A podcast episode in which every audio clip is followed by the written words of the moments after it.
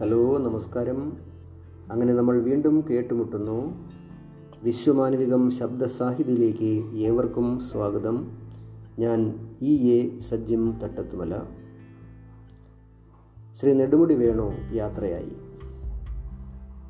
അദ്ദേഹത്തെക്കുറിച്ച് എനിക്ക് പറയാനുള്ള കാര്യങ്ങൾ ഏതാണ്ട് അതേ രൂപത്തിൽ തന്നെ നമ്മുടെ കേരളത്തിന്റെ ഇപ്പോഴത്തെ ബഹുമാനപ്പെട്ട വ്യവസായ വകുപ്പ് മന്ത്രി ശ്രീ പി രാജീവ് അദ്ദേഹത്തിന്റെ ഫേസ്ബുക്ക് പേജിൽ രേഖപ്പെടുത്തിയിട്ടുണ്ട്. അതിന്റെ ശബ്ദാവിഷ്കാരം. സിനിമ കണ്ടു തുടങ്ങിയ നാൾ മുതൽ മനസ്സിൽ ചേക്കേറിയ ഒരാളാണ് നെടുമുടി വേണു. ഒരു ചലച്ചിത്ര താരത്തിന്റെ അകലം മലയാളിക്ക് നെടുമുടിയോടില്ല.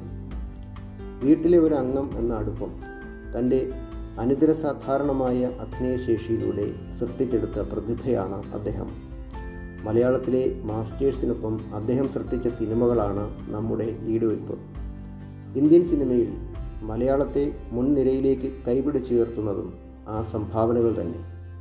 അഭിനേതാവ് നാടകപ്രവർത്തകൻ പത്രപ്രവർത്തകൻ പാട്ടുകാരൻ എന്നിങ്ങനെ ഏതരങ്ങിലും കൊടുമുടിയുടെ ഉയരത്തിൽ തലപ്പൊക്കത്തോടെ നിന്ന ഒരാൾ.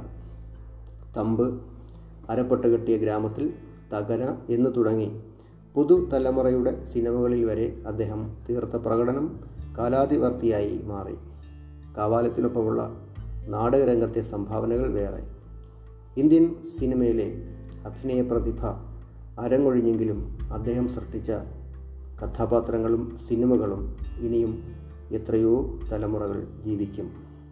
ശ്രീ നെടുമുടി വേണുവിന് ആദരാഞ്ജലികൾ. ഇനി മറ്റൊരു വിഷയവുമായി നമുക്ക് വീണ്ടും കേട്ടുമുട്ടാം. നമസ്കാരം.